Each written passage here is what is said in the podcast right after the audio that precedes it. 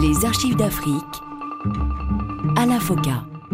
Bonjour à tous et bienvenue dans ce magazine consacré à l'histoire contemporaine de l'Afrique à travers ses grands hommes. Nul n'a le droit d'effacer une page de l'histoire d'un peuple, car un peuple sans histoire est un monde sans âme.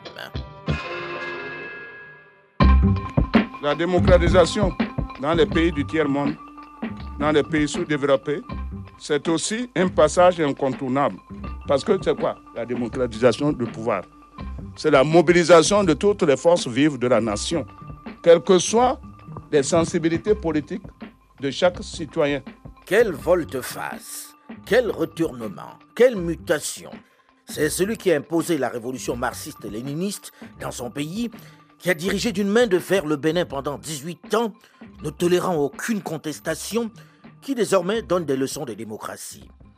Il faut dire que la rue l'a contraint à renoncer à son idéologie communiste et l'a poussé par des grèves, des manifestations incessantes, à y mettre un terme.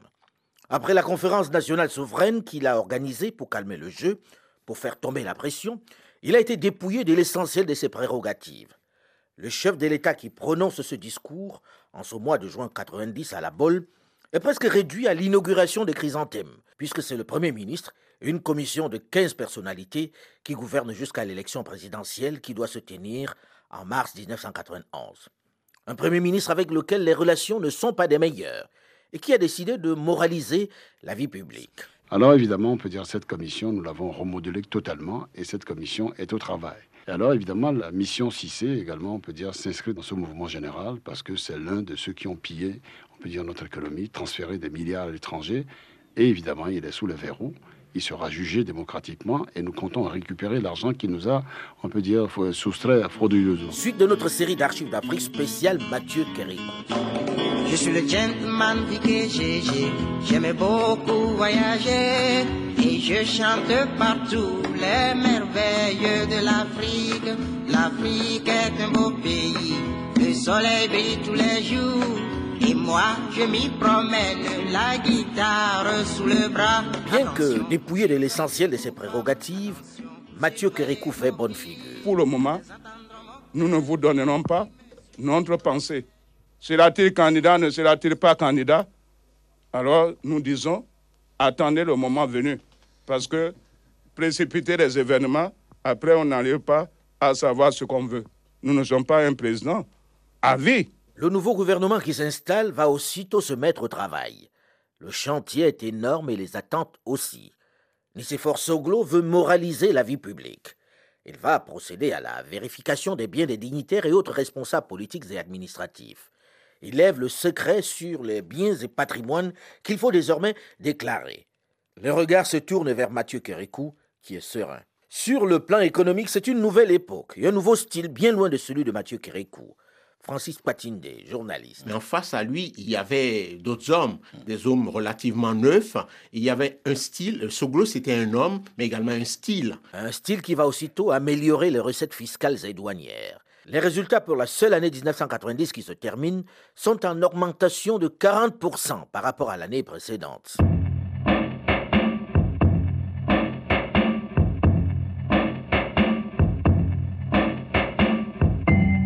11 décembre 1990, une nouvelle loi fondamentale, celle de la Ve République, est promulguée après son adoption par voie référendaire. Elle reflète bien les décisions de la conférence nationale. Elle a pour trame la démocratie et l'état de droit.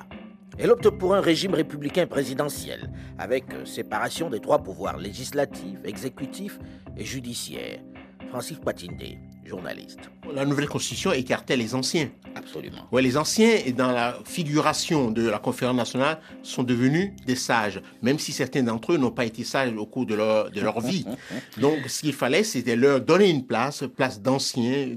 Une il y a une institution. Mais ils l'ont prise à contre-coeur, cette place. Oui, ils l'ont prise à, compte cœur. Ben, bon, on les a mis là où il fallait, c'est-à-dire dans une espèce de d'institution de, transition, un parlement de transition qui ne disait pas, qui ne s'appelait pas ainsi. Comme ça, ils ont pu accompagner le mouvement de leur sagesse, de leur conseil avisé. Mathieu Kérékou, lui, n'a pas été exclu. Lui peut encore se présenter devant le peuple, et il est confiant.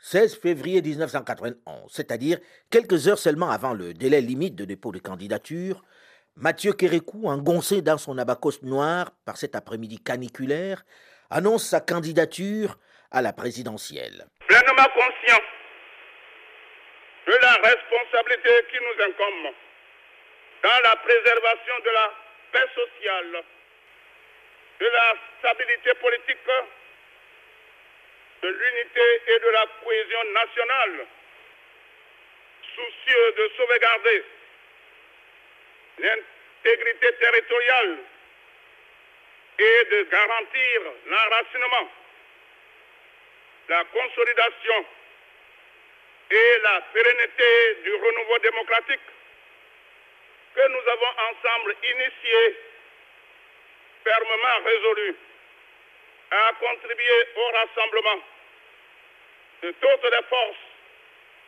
et de toutes les énergies créatrices pour la poursuite de l'exaltante œuvre de construction nationale et de redressement de notre économie, nous avons décidé de solliciter la confiance et les suffrages du peuple béninois pour être élu aux fonctions de président de la République lors du scrutin du dimanche 10 mars 1991. C'est un simple militaire à la retraite, tel que c'est mentionné sur sa carte d'électeur, qui se présente confiant devant la presse. On ne dirait pas le personnage décrié par son peuple quelques mois plus tôt, celui dont on demandait partout la démission. Presque un an jour pour jour après la conférence nationale souveraine, il veut se soumettre au verdict des urnes dans un système totalement transparent. Francis Patinde, journaliste. Avoir retourné la salle et l'opinion, il pense que bon, maintenant, euh, le passé est effacé et, et, que maintenant, il pouvait rebondir. Mathieu Kérékou doit affronter le Premier ministre qui lui aussi est candidat. L'effervescence de la campagne va achever d'étaler leurs divergences qu'ils évitaient de mettre sur la place publique. Béninoises, Béninois, chers compatriotes, je remercie très vivement toutes celles et tous ceux, si nombreux, m'ont accordé leur suffrage. Je sais combien la tâche qui nous attend est lourde. Et nous ne parviendrons à l'assumer qu'unis et solidaires. Comme je le dis souvent, je veux être le président de tous les Béninois, qu'ils soient du nord ou du sud, de l'est et de l'ouest. Une réconciliation s'impose et avec le temps, les plaies se cicatriseront afin que nous puissions ensemble reconstruire notre pays. Continuez à m'accorder votre soutien. Le miracle ne s'est pas opéré. Nicéphore Soglo remporte largement les élections présidentielles. Le premier scrutin démocratique béninois, 67% des suffrages exprimés au second tour. Karim Urbain da Silva, un proche de Mathieu Kérékou. On a caché beaucoup de choses. S'il n'y avait pas eu l'intelligence, c'est Kérékou qui était élu. Il n'est pas perdu, je l'affirme, il n'est pas perdu. C'est affirmatif. affirmatif. Mais pourtant, il n'était pas dans les bonnes grâces des Béninois dans cette période-là. Non, les structures étaient en place. les structures étaient en place. Tout le monde répondait. Quand vous dites les structures, les structures du parti. Les perdu, le PAPB était en place. Le PAPB était assez structuré. Les gens ont mis du temps, ils ont tout structuré. Elle, elle n'est pas entièrement euh, détruite. Hein? Quoi qu'il en soit, Mathieu Kérékou accepte la défaite et se retire. C'est donc sans regret et sans amertume que j'ai décidé de me soumettre au verdict du peuple béninois. C'est pourquoi j'adresse mes vives et chaleureuses félicitations à M. Nicéphore Soglo, qui apparaît d'ores et déjà comme un digne successeur et à qui je passerai le témoin à la magistrature suprême de notre pays dès qu'il sera disponible. Je saisis cette occasion pour lancer un vibrant appel à tout le peuple béninois, à toutes les formations politiques et à l'ensemble de la classe politique béninoise pour qu'ils le soutiennent activement et sans réserve dans l'accomplissement heureux de sa lourde, noble et exaltante mission pour le redressement national et l'enracinement du processus du renouveau démocratique dans notre pays, en tenant grand compte de nos réalités socio-culturelles.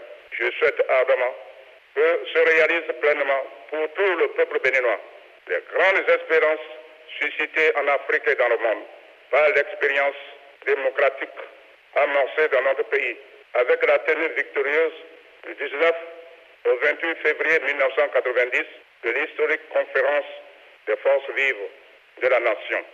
En prenant à témoin le peuple béninois tout entier et tous les autres peuples d'Afrique et du monde, je me suis solennellement engagé à faire appliquer avec détermination et réalisme toutes les décisions qui sont issues de cette conférence, quelles que soient leurs implications et leurs conséquences. Nicéphore est donc le nouveau président du Bénin.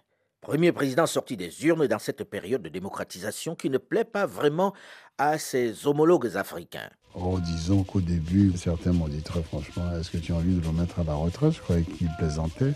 Certains, effectivement, me l'ont reproché. L'un d'entre eux m'a dit, c'est vous qui avez amené tout ce désordre en Afrique. J'ai dit, ah bon, comment? Il dit, mais la conférence nationale. Parce qu'ils pensent que les peuples ne sont pas mûrs. N'est-ce pas le président Ratsirac? Je ne peux pas donner de nom, je ne sais pas. Enfin, j'ai eu tellement de discussions avec beaucoup de chefs d'État, je ne me rappelle plus. Mathieu Kérékou, battu, se retire donc après 19 ans de règne. Il retourne à la vie civile. Commence alors une nouvelle étape pour le général à la retraite. Assuré de l'immunité par une loi en date du 29 mars de la même année, il s'installe, il se mure dans le silence malgré quelques attaques d'adversaires qui aimeraient le voir inquiété dans les affaires qui font surface. Ses proches collaborateurs d'antan doivent répondre de quelques scandales financiers devant la justice. Je dois dire, et c'est la tendance ici à Cotonou en lisant un peu la presse, que le procès de Cissé ne peut pas avoir lieu sans que le général Mathieu Kérékou ne soit à ses côtés. Il a tiré l'essentiel de ses pouvoirs d'un mandat que le président Mathieu Kérékou lui a toujours octroyé.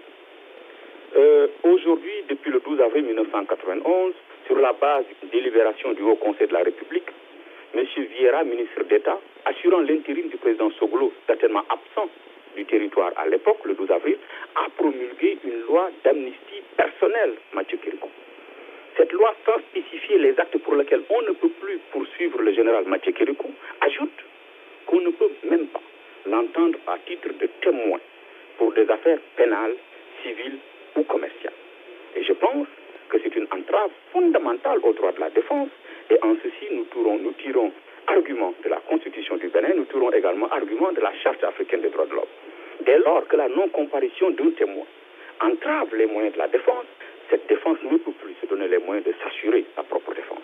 Et je pense que dans ce procès, c'est un problème. Mathieu Kérékou ne réagit pas. Il s'enferme dans le silence. Il vit la nuit, lit la Bible, les Saintes Écritures, regarde des cassettes vidéo, il cultive le silence.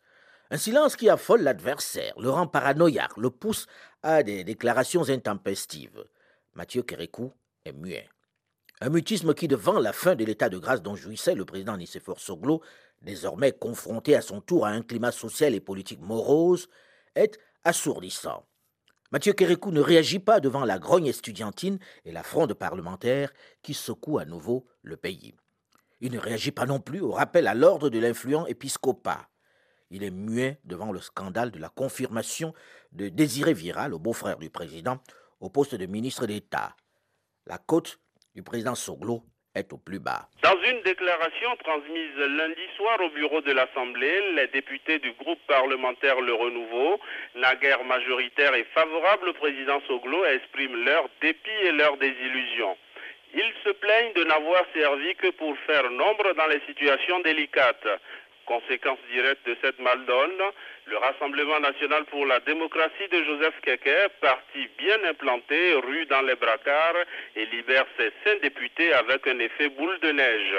Cinq autres partis, et pas des moindres, imitent la manœuvre. La rupture est consommée, ne pouvant que déclencher un nouveau casse-tête parlementaire pour Nicéphore Soglo. Nicéphore Soglo tient à remettre les pendules à l'heure. Celui qui rentre dans le train avec nous, il a fait un bon choix. S'il ne le fait pas, il restera sur le quai de la gare. Et le peuple béninois, nous départageons. La seule fois où je suis intervenu dans le débat politique sur la transition, c'est précisément à propos de ces questions-là. J'ai dit qu'il faut un régime présidentiel. Nous ne sommes pas dans un régime parlementaire. Sinon, on voit ce qui se passe ailleurs. On est déjà à trois ou quatre premiers ministres. Non. Le chef de l'exécutif, c'est moi. Pour aller de l'avant, le système, on peut dire anglo-saxon, me paraît vraiment réaliste. Il faut d'abord un programme, il faut une équipe et il faut un porte-parole, un leader. Et je crois que nous sommes dans la bonne direction. Je crois que il y a un proverbe africain qui dit que la biche ne peut pas se fâcher avec la rivière parce qu'il doit revenir y boire. Ce bras de fer illustre l'état de pré-campagne électorale dans lequel le pays est d'ores et déjà engagé. Sur les 64 élus en 1990, 34 se réclamaient au départ de la majorité présidentielle. Avec la crise parlementaire, la moitié a fait défection et le chef de l'État ne peut plus compter que sur le soutien très aléatoire de 17 d'entre eux. C'est dire la crise. L'Assemblée nationale devient en fait le bastion de l'opposition, d'autant que parmi ses membres, cinq sont d'anciens candidats malheureux à la présidence qui n'ont pas renoncé à leurs ambitions. C'est dans ce climat que Mathieu Kérékou, dans sa retraite de Natitengu, son village natal, engrange peu à peu les soutiens étranges de ceux qu'il avait fait condamner autrefois. Il faut dire que les médias, souvent manipulés par ses adversaires, le disent malade, rongé par l'alcool et quasiment agonisant. Karim Urbain da Silva, un de ses proches. Kwandete, son frère, avait perdu un de ses enfants. J'étais à l'Anna du Tengu. Mes condoléances. Et Kérékou, qui est l'aîné, sa maison se trouvait en face, est venu par la suite. Saluer les gens, on s'est salué. Je l'ai secoué, il m'a secoué, je l'ai m'a dit comment? Les rumeurs, par les rumeurs, on apprenait qu'il est devenu soulard, qu'il ne tenait même plus debout. Ah. Et je le vois bien revigoré, bien très bien portant. Ah, je me suis dit, mais voilà, j'ai trouvé un président. J'étais à la recherche d'un président. J'étais à la recherche d'un président. Mathieu Kérékou hésite. Il n'est pas certain qu'il faille à nouveau se lancer dans cette bataille sans le soutien de l'armée et de quelques dirigeants de la sous-région. Le monde a changé depuis son départ. Un peu partout, les régimes sont tombés et ont laissé place à des gouvernements élus. Au Mali, Moussa Traoré a été renversé par la rue. Au Congo, de Brazzaville, Denis Sassou Nguesso a été chassé et a cédé son fauteuil à Pascal Lissouba.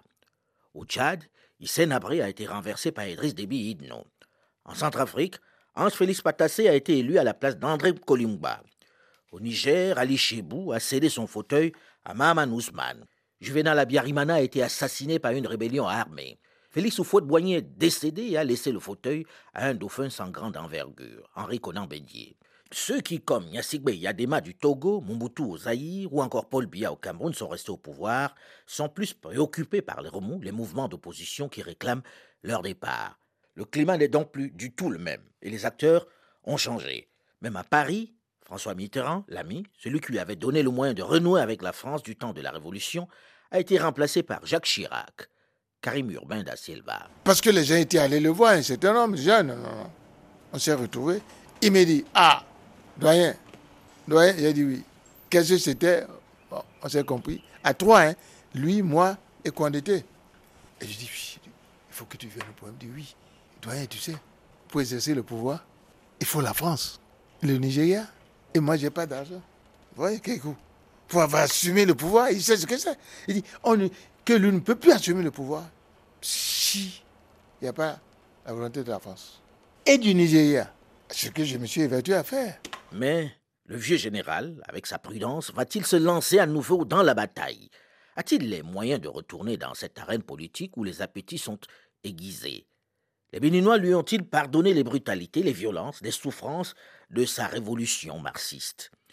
Kéré comme on l'appelle, va-t-il faire son retour? Quelles sont ses chances de gagner s'il se décidait à prendre part à la compétition politique? On en parle dans une dizaine de minutes dans la suite de cette série d'archives d'Afrique spéciale Mathieu Kérikou. Rendez-vous donc juste après une nouvelle édition du journal du RFI. A très vite, restez à l'écoute.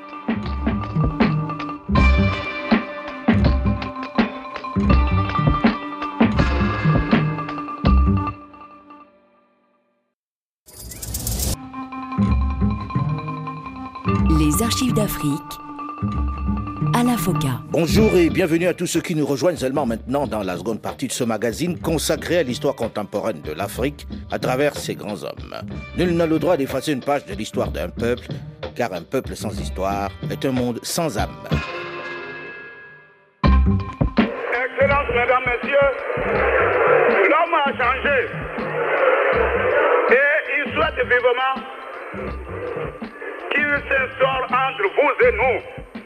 Dialogue franc et sincère. Les autres refusent qu'on les tire vers le bas. Même s'ils étaient en bas, ils sont maintenant en haut. Ils refusent de reconnaître le bas. Mais nous, nous disons, nous étions en haut, nous sommes venus en bas. Nous remontons en haut. Car pour nous, le Bénin profond, ce sont les couches les plus misérables, les plus pauvres, les plus déshérités. Et si vous êtes d'accord avec nous, nous vous donnons rendez-vous sur le terrain dans les jours à venir. Qui l'eût cru?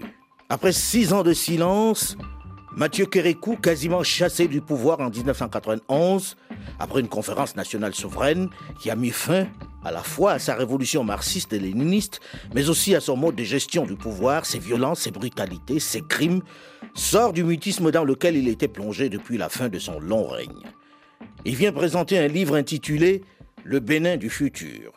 Une sortie qui ressemble plus à une rentrée politique, à un meeting qu'à une dédicace. Mais est-il vraiment décidé à reconquérir le fauteuil présidentiel? En a-t-il les moyens? Ses compatriotes lui ont-ils pardonné ses dérives? Ont-ils oublié les affres de son régime? Suite de notre série d'archives d'Afrique spéciale, Mathieu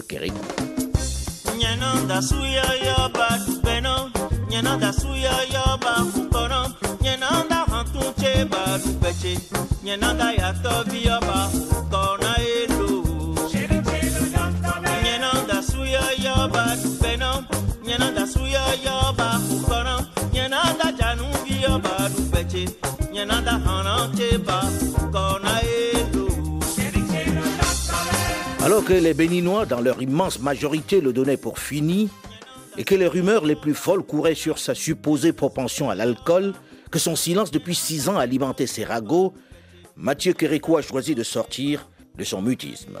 Désormais, dans cette ambiance préélectorale, même s'il met en avant son livre, Le Bénin du futur, on le soupçonne de vouloir repartir dans la bataille, d'aller à la conquête du pouvoir perdu une demi-douzaine d'années plus tôt. C'est en réalité son projet. Et peu à peu, Mathieu Kérékou engrange les soutiens les plus étranges, même de ceux qu'il avait fait condamner en d'autres temps. Oui, mais Nicéphore Sogo avait une rude tâche. C'était de gérer tout le passif des 25 du quart du siècle passé, avec les salaires qui étaient impayés, qu'il a réussi à faire payer. Mais la crise, 5 ans, c'est peu pour résorber, retourner la, vapeur. Donc, il y a eu ça. Il y a eu quelques petits scandales entourant la première dame, euh, euh, Rosine Soglo. Rosine Soglo. Mais enfin, il y a eu un peu de ça. Et puis, la classe politique, brutalement, s'est liguée contre cet imposteur, entre guillemets, ce Premier ministre qui, à leurs yeux ou dans leur tête, ne devait pas se présenter, mais qui, à leurs yeux, a spolié le pouvoir. Donc ils se sont ligués contre eux et ils ont trouvé personne d'autre que d'aller chercher Kérékou dans son village ou dans, son, dans sa maison, la villa qu'il occupait dans le quartier des Bancs, et de le ramener et dire qui peut battre Soglo sinon Kérékou? Il faut dire que Mathieu Kérékou, malgré tout, bénéficie d'une nouvelle image parce qu'il ne s'est pas jeté dans les affaires. Il a conservé une vie austère. Pendant la campagne qui commence, celui que ses partisans accueillent au cri de Kekereke ne fait pas dans la nuance. Ils mettent un accent sur le social, dénoncent les privatisations sauvages et traitent Nicéphore Soglo d'étranger. La campagne est particulièrement dure.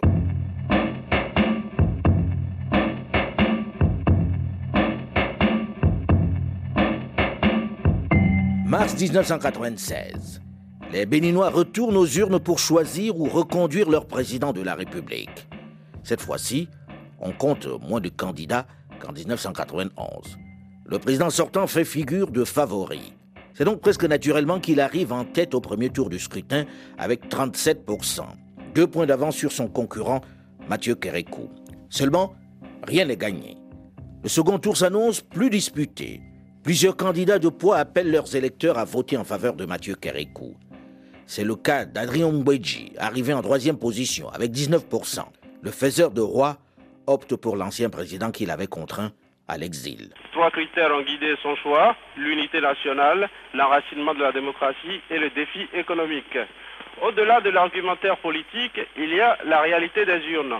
Dans l'Ouémé, fief d'Adrien Ongwedi, Nicéphore Soglo n'a recueilli que 17% des suffrages. En appelant à voter Mathieu Kérékou, le leader du PRD veut rester dans le droit fil de la tendance dominante de son électorat.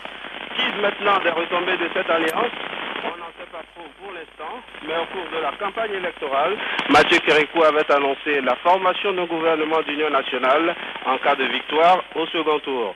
Jean-Luc Aplogan, en direct de Cotonou, RFI. Le président Nicéphore Soglo, piqué au vif, présente ce second tour comme, je cite, une confrontation entre les partisans de l'indépendance et ceux de la restauration de la dictature. Il fait appel à l'indulgence et à la compréhension des Béninois et défend son bilan. Je me suis consacré à la reconstruction du Bénin avec le soutien de la communauté internationale et particulièrement de la France. Et voilà qu'à l'heure du bilan, par une curieuse imagination, le débat ne porte plus sur l'état de notre pays et de notre société, mais sur mes insuffisances supposées qui ont donné lieu aux commentaires les plus subjectifs. On a entendu parler et on continue de parler de pouvoir clanique, familial, d'arrogance. Mais dans quel état était le pays, ses libertés, son économie, sa jeunesse, son paysanat, ses infrastructures, toutes ces questions fondamentales, le quotidien des Béninois, tout ça est jeté aux orties. Malgré ce rappel de son bilan, la côte de Kekereke continue de monter. Après le report d'une semaine, les électeurs béninois vont se rendre massivement aux urnes ce 23 mars 1996. Ce soir, dans la salle de délibération de la Cour constitutionnelle, c'est la tension. Le scrutin démocratique qui devait confirmer la maturité politique du Bénin risque de tourner au chaos. Au lendemain du scrutin, alors que les premiers résultats tombent, la présidente de la Cour constitutionnelle, Elisabeth Pognon, reçoit pour la deuxième fois une lettre de menace de mort signée d'un mystérieux groupe de patriotes du Sud. Ces intimidations sont évoquées par la presse nationale. En dépit des difficultés, menaces et pression de tous ordres, la Cour, en toute sérénité, a siégé de jour comme de nuit, sans désemparer, afin d'assumer la mission dont elle est la seule investie par la Constitution. Malgré ces menaces, ce qui intéresse le grand public, ce sont les résultats du vote. Les premières tendances donnent Mathieu Kérékou vainqueur. Selon la radio nationale, des sources sûres mais officieuses annoncent que le général Mathieu Kérékou aurait remporté les élections à 59% des suffrages contre 41 pour Nicéphore Soglo. Information aussitôt confirmée par RFI. Vive émotion chez les partisans de Soglo qui crient à la manipulation c'est le cafouillage. Au Bénin, on attend toujours les résultats officiels du scrutin présidentiel qui s'est tenu hier. La confusion est pour le moment totale quant aux estimations des résultats. Dans l'après-midi, Mathieu Kérékou était donné grand favori, mais les partisans de Nicéphore Soglo dénoncent une manipulation de l'opinion. Alors pour l'instant, le pays est dans l'attente. Correspondance de l'un de nos envoyés spéciaux, Jean-Luc Aplogan, qui se trouve à Paracou, dans le nord du pays. Paracou, comme Cotonou, vit dans l'attente d'une confirmation des chiffres avancés jusqu'à présent. Le balai à la commission électorale départementale est incessant. Chacun s'y rend, l'oreille collée au transistor pour vérifier ses résultats. La SED n'a toujours pas achevé le décompte des 14 sous-préfectures. Les 12 disponibles donnent un raz-de-marée pour Mathieu Kérékou. Mais les deux Nord, fiefs de leurs candidats, ne comptent plus beaucoup. C'est presque un acquis. On a plutôt les yeux braqués sur le sud du pays. Malgré les premières estimations qui soulignent que les consignes de vote en faveur de Mathieu Kérékou ont été suivies, les partisans attendent toujours les chiffres de l'Atlantique et du Zou, région très favorable à Nicéphore Soglo pour être définitivement fixée. Mais cela ne sera qu'une première étape. Le spectre des annulations du premier tour provoque sur les visages attente fébrile et retenue. Jean-Luc RFI. C'est donc la confusion complète après le scrutin. La radio nationale, qui avait été la première à déclarer la victoire de Kérékou, se livre d'un coup à un curieux rectificatif en ces termes. Une erreur d'appréciation a fait dire à l'un de nos reporters au cours de nos informations de la mi-journée que le candidat Kérékou aurait obtenu 59% des suffrages contre 41% à Nicéphore Soglo. Après vérification auprès des sources habilitées à donner des informations sur ce scrutin, aucun des chiffres en pourcentage en notre possession ne permet à l'heure actuelle d'avancer le moindre résultat. Ce démenti et celui des partisans de Soglo suscitent aussitôt de vives réactions. Le mercredi 20 mars, le quotidien indépendant Le Matin publie l'intégralité des résultats de l'Institut national de la statistique et de l'analyse économique, l'INSAE. des résultats département par département, sous-préfecture par sous-préfecture. Mais le président de la commission électorale indépendante, la CENI, ne se reconnaît pas dans ces chiffres. Albert Evodjere, président du comité de soutien des Kérékou, monte alors au créneau pour confirmer la justesse de ces chiffres. Il met en garde contre toute tentative de coup de force et signale, à titre d'avertissement, que les garnisons militaires ont voté à 70% pour Mathieu Kérékou. Les observateurs internationaux placés sous la direction du Programme des Nations Unies pour le développement, eux aussi attestent de la régularité du scrutin. Mais les partisans de Nicéphore Soglo ne désarment pas. On est au bord de la guerre civile avec les rumeurs qui évoquent les mouvements des troupes. On va même assister à un mouvement de panique de certaines populations qui quittent le nord par vagues. On va vivre aussi des scènes de panique un peu partout dans la ville de Cotonou, notamment cette débandade orchestrée par des bandits qui sèment la panique dans le grand marché de Dantokpa. Au cri de Yedja, ils laissent penser que les militaires arrivent et qu'ils tirent. Les commerçants et les usagers du marché vont s'enfuir en abandonnant leurs marchandises et leurs courses. Cela traduit le climat de peur qui règne. Le domicile de l'un des membres de la Cour constitutionnelle va être mitraillé par deux individus en moto. Malgré les gestes d'apaisement et les limogeages effectués par le président Nicéphore Soglo pour assurer, rien n'y fait. Le processus se poursuit et les résultats se font toujours attendre. Jusqu'à ce soir du 23 mars 1996, où enfin la Cour constitutionnelle annonce la victoire de Mathieu Kérékou. Résultat que n'accepte toujours pas le président sortant. Je pense qu'après toute ces manipulations, cette désinformation, la différence théorique entre moi-même et mon adversaire, une différence d'à peine 95 000 voix. Alors je pense qu'après ce que nous avons constaté, notamment dans Orgou et l'Atacora, que nos recours à la Cour constitutionnelle permettront effectivement de rétablir en notre faveur une situation qui est claire. Mathieu Kérékou, lui, est serein. Pendant que Nicéphore Soglo introduit les recours, il est déjà résolument tourné vers la suite. J'envisage une réserve de la vie favorable que je prendrai au préalable auprès de la Cour constitutionnelle de nommer un Premier ministre qui, sous mon autorité, sera chargé de la coordination de l'action gouvernementale. Cette haute fonction sera confiée à une personnalité d'envergure nationale et crédible sur le plan international. À ce moment-là, rien n'est fait. Rien n'est tout à fait clair.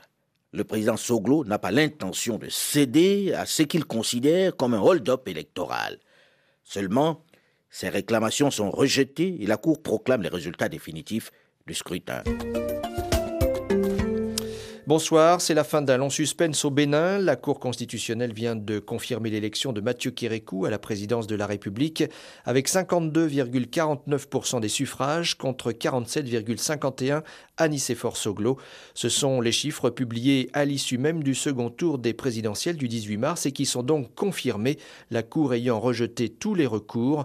On écoute la présidente de la Cour constitutionnelle, Elisabeth Pognon qu'il résulte de tout ce qui précède que les recours des candidats Nicéphore Dieudonné Soglo et Mathieu Kérékou doivent être rejetés. En conséquence, proclame définitivement élu président de la République M. Mathieu Kérékou. Cette fois-ci, Nicéphore Soglo s'incline devant le verdict des urnes. Chers compatriotes, par votre vote du 18 mars 1996, vous avez opté à la majorité pour l'alternance à la tête de notre pays. Je m'incline devant cette décision. À toutes celles et à tous ceux dont les voix se sont portées sur mon adversaire, je voudrais dire que je comprends et respecte leur choix. À toutes celles et à tous ceux qui ont voté pour moi, je présente mes sincères remerciements. Francis Patinde, journaliste béninois à l'époque chez Jeune Afrique. Bon, euh, c'est vrai qu'il a, il a pas voulu accepter les résultats parce qu'il s'est dit que la France, il y a la main, il a vu la main de la France dans les urnes. Bon, normalement, euh, il faut accepter le résultat des urnes. A posteriori. A- a posteriori. Il a accepté par la suite, mais c'est vrai qu'il y a eu plusieurs jours de flottement.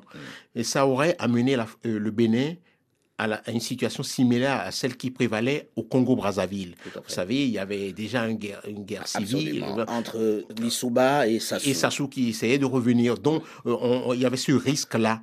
Et heureusement qu'il y a des forces de sagesse au Bénin, des, des, prélats, des, euh, des forces, des, religieux et, des sages, et les anciens présidents, il ne faut pas oublier non plus, qui ont appelé à la modération et Nicéphore Segrous euh, s'est rendu, rendu à leur conclusion. Il s'est incliné. Devant Dieu, la nation et devant le peuple béninois, nous, Mathieu Kérékou, jurons solennellement de respecter et de défendre la Constitution. Mathieu Kérékou est de retour. Cinq ans seulement après avoir perdu le pouvoir, il peut à nouveau prêter serment. Je vais vous demander avec votre autorisation, l'autorisation solennelle et légitime du peuple béninois, cette détenteur exclusive de la souveraineté d'État, de bien vouloir nous permettre de placer notre mandat sous le signe de la protection de Dieu. Vive le renouveau démocratique, vive le Bénin, vive le processus révolutionnaire béninois. À présent. Non, non, non. Quand je dis le mot révolutionnaire signifie pour nous quelque chose. C'est un changement qualitatif. Il ne s'agit pas de changer les hommes et les institutions si nous ne changeons pas nos mentalités. Et ces mentalités ne peuvent pas être changées sans que nous ne craignions Dieu. Dieu aussi fait sa révolution. Dieu aussi fait sa révolution. Mathieu Kérékou a certes renoncé à la révolution marxiste, mais il en a adopté une autre. Il place son mandat sous la protection de Dieu, qui est désormais omniprésent dans son discours. Il faut désormais jouer la carte de la transparence, et il nomme un gouvernement de transition. Je rendrai public la formation d'un gouvernement d'union nationale, un gouvernement dont la composition et le programme d'action ne seront inspirés d'aucun esprit de revanche d'aucune velléité de règlement de compte. Le président de la République est le chef de l'État, chef du gouvernement. Cette disposition constitutionnelle fondamentale sera respectée et strictement appliquée dans son esprit et dans sa lettre. J'envisage néanmoins, sous réserve de la vie favorable que je prendrai au préalable auprès de la Cour constitutionnelle, Le nouveau Kérékou, le Kérékou II, sera-t-il vraiment différent du premier, du révolutionnaire marxiste-léniniste qui conduisit jadis le Bénin dans la faillite économique et sociale? En quoi est-il différent de celui que le peuple avait chassé? Sera-t-il rapproché les Béninois que les élections ont très largement divisés Nous en parlerons la semaine prochaine dans la suite et la fin de cette série d'archives d'Afrique spéciale Mathieu Kérékou. Mais en attendant, vous pouvez réécouter cette émission sur le site des RFI à la rubrique Les émissions ou sur archivesdafrique.com, mais aussi sur votre téléphone portable en téléchargeant gratuitement l'application Archives d'Afrique sur Google Play ou sur iOS. Delphine Michaud, Olivier Raoul et Alain Foucault nous vous donnons rendez-vous la semaine prochaine, même heure, même fréquence, pour la suite d'Archives d'Afrique. Tout de suite, une nouvelle édition du journal du RFI. À très vite.